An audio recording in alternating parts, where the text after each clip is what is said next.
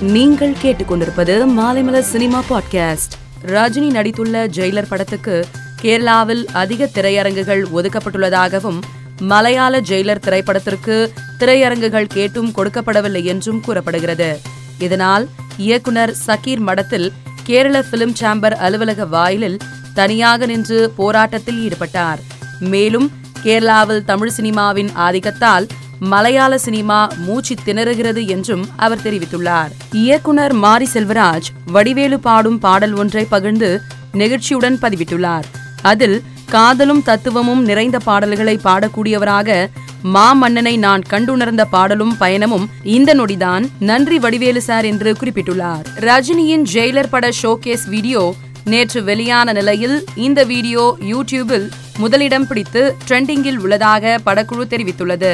ரமேஷ் தமிழ்மணி இயக்கத்தில் ஹரிஷ் கல்யாண் இவானா நதியா மற்றும் யோகி பாபு நடிப்பில் ஜூன் இருபத்தி எட்டாம் தேதி திரையரங்குகளில் வெளியான எல்ஜிஎம் திரைப்படம் தெலுங்கில் நாளை வெளியாக உள்ளதாக தெரிவிக்கப்பட்டுள்ளது. சத்யராஜ் சிபிராஜ் இணைந்து நடித்திருக்கும் ஜாக்சன் துரை இரண்டு படத்தின் ஃபர்ஸ்ட் லுக் போஸ்டரை படக்குழு வெளியிட்டுள்ளது. சத்யராஜ் மாசாக கண்ணாடி அணிந்திருக்கும் இந்த ஃபர்ஸ்ட் லுக் போஸ்டர் இணையத்தில் வைரலாகி வருகிறது. மாமன்னன் படத்தில் ரத்னவேலுவாக நடித்த ஃபஹத் ஃபாசலின் மனைவியாக ஜோதி என்ற கதாபாத்திரத்தில் நடித்த ரவினா ரவி அந்த பாத்திரம் குறித்து நெகிழ்ச்சியோடு பதிவிட்டுள்ளார். அதில் இந்த கதாபாத்திரத்திற்கு இவ்வளவு அன்பு கிடைக்கும் என்று நான் எதிர்பார்க்கவில்லை.